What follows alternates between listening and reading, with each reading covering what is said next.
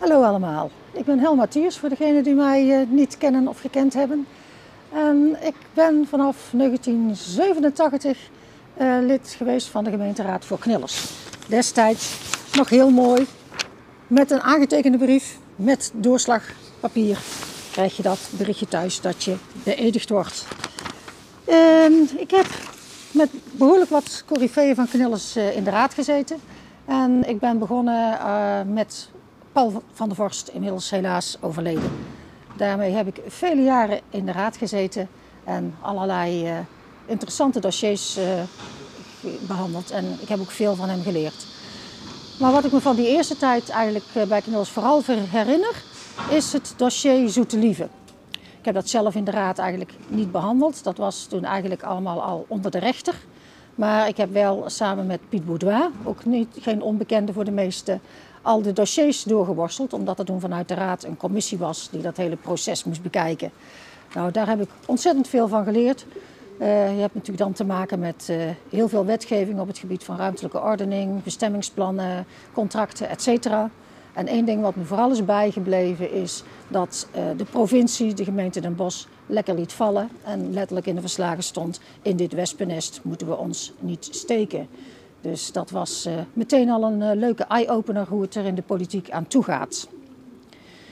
Verder heb ik uh, ja, met Rinde Lacousine, Kees Vera, Frans Vergaal, ja, noem maar op. Echt heel veel belangrijke coryfeeën van Knillers in de raad gezeten. Um, maar het allerbelangrijkste waar ik zelf dan veel bij betrokken ben geweest, is wel de Zuidwest-tangent. Um, de Zuidwest-tangent is uh, een dossier wat al ja, tig jaren liep. Het gebied uh, ten zuiden van Den Bosch stond al lang in de kijker. Ten eerste voor woningbouw. Dat is toen afgeblazen, maar vervolgens werd het, uh, kwam het in de kijker voor een wegverbinding dwars door de gemeente. In de gemeenteraad was het toen afgelopen, iedereen gaf het op, maar Piet Boudouin was toen zo hardnekkig om te zeggen: Nou, wij gaan alle tegenstanders verzamelen en het gewoon juridisch aanlopen. En in dat verband moet ik ook behalve Piet ook um, Aad Smit en Peter Klaren met name noemen, die ontzettend veel in die actiegroep hebben gedaan. En uiteindelijk zijn we dus bij de Raad van State terechtgekomen. En daar hebben we in feite gewonnen. De Raad van State wees de hele zaak terug naar de gemeente. Uh, met als reden dat de gemeente weliswaar alle normale procedures met bezwaren en dergelijke had doorlopen. Maar niet serieus was omgegaan met de bezwaren. Dus het was gewoon een beetje pro forma procedure en dat werd niet door de rechter geaccepteerd. Nou, dat is natuurlijk een gigantische overwinning. En tevens ook uh, natuurlijk weer een brevet van onvermogen voor een gemeente en voor de politiek. Dat er zo met de burger en procedures wordt omgegaan. En uiteindelijk heeft het dus geresulteerd in het afsluiten van de weg door de gemeente. En dus gewoon een binnenstedelijke verbinding gemaakt. En dat is dus in feite helemaal aan Piet Boudouin te, uh, te, danken. En naar mijn mening een van de grootste dingen die Knillers in de loop der jaren heeft bereikt. En dat lijkt mij een passend moment om hiermee te stoppen.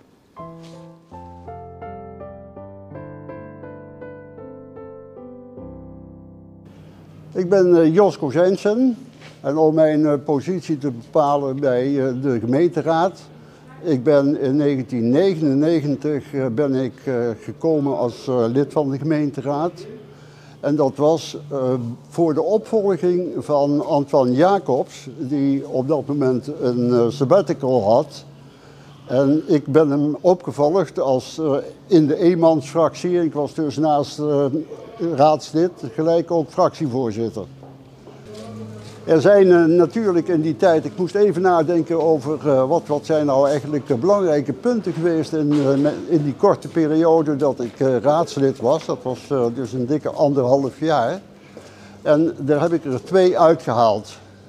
Een van de belangrijkste is natuurlijk in 2000 de bosse onrusten, onlusten ter gelegenheid van het overlijden van een fan of een, uh, iemand van eh, FC Den Bosch, die door de politie werd door, doodgeschoten, waardoor in de Graafse wijk uh, onrusten ontstonden.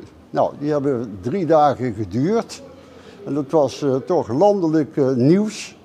En daarbij is de gemeenteraad natuurlijk uitvoerig en intensief betrokken geweest om uh, dingen te coördineren, om te overleggen, om af te spreken welke acties zouden worden ondernomen.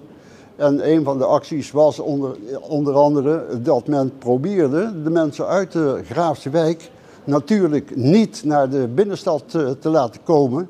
Want ja, zo'n groep die gaat dan dezelfde ellende uithalen zoals we die vorig jaar gezien of dit jaar uh, nog gezien hebben bij de onlusten hier ter gelegenheid van de coronamaatregelen. Maar ja, dus dat was toch wel even een hele spannende tijd voor de raad om te zorgen dat dat na die drie dagen ook rustig bleef. En daar zijn we uiteindelijk wel in geslaagd. Nou, het uh, tweede waar ik, uh, wat ik uh, toch wel heel belangrijk vond in die periode dat ik raadslid was, was de samenwerking met andere raadsgroeperingen binnen de raad van Bos. En wij hebben op dat moment contact gezocht met de groep Nestor. En Nestor was een afgesplitste groep van Bosbelang. Daar zat onder andere Louis Neefs in, toen de tijd ook de Nestor van de Raad, hè, dus een van de langst zittende uh, raadsleden. En wij hebben op dat moment uh, geprobeerd om die samenwerking tot stand te brengen. Er zijn dus verschillende gesprekken geweest en er zijn onderzoeken geweest om die samenwerking toch tot stand te laten komen.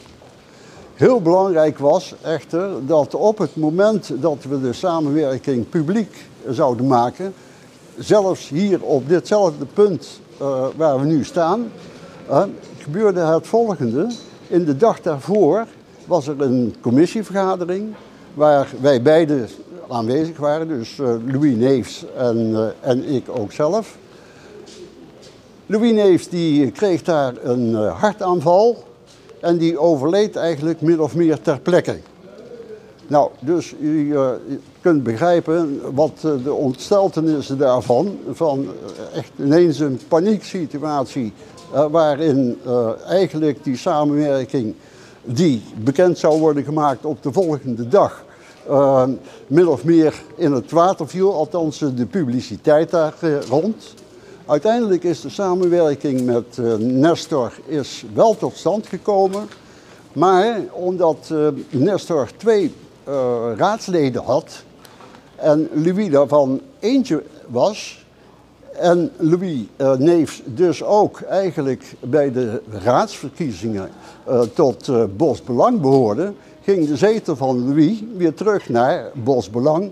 En zaten wij uiteindelijk met twee personen in de raad namens Knillis.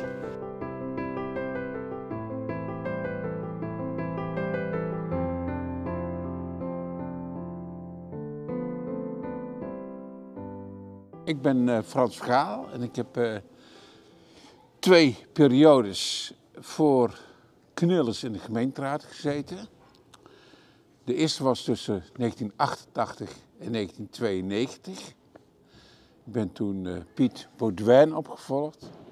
De man die eigenlijk sociale advocatuur in Den Bosch en misschien ook wel een belangrijk deel van het land heeft neergezet. Dus ik was er trots op dat ik hem mocht opvolgen. Uh, dat was ook absoluut de leukste periode, daar kom ik zo meteen nog op terug. En ik heb ook nog in de gemeenteraad gezeten. Toen eigenlijk al voor een sterk verwaterd Knillis want ze hadden de naam de Stadspartij aangenomen. Waar haalden ze het vandaan? Uh, in de periode 2002-2006.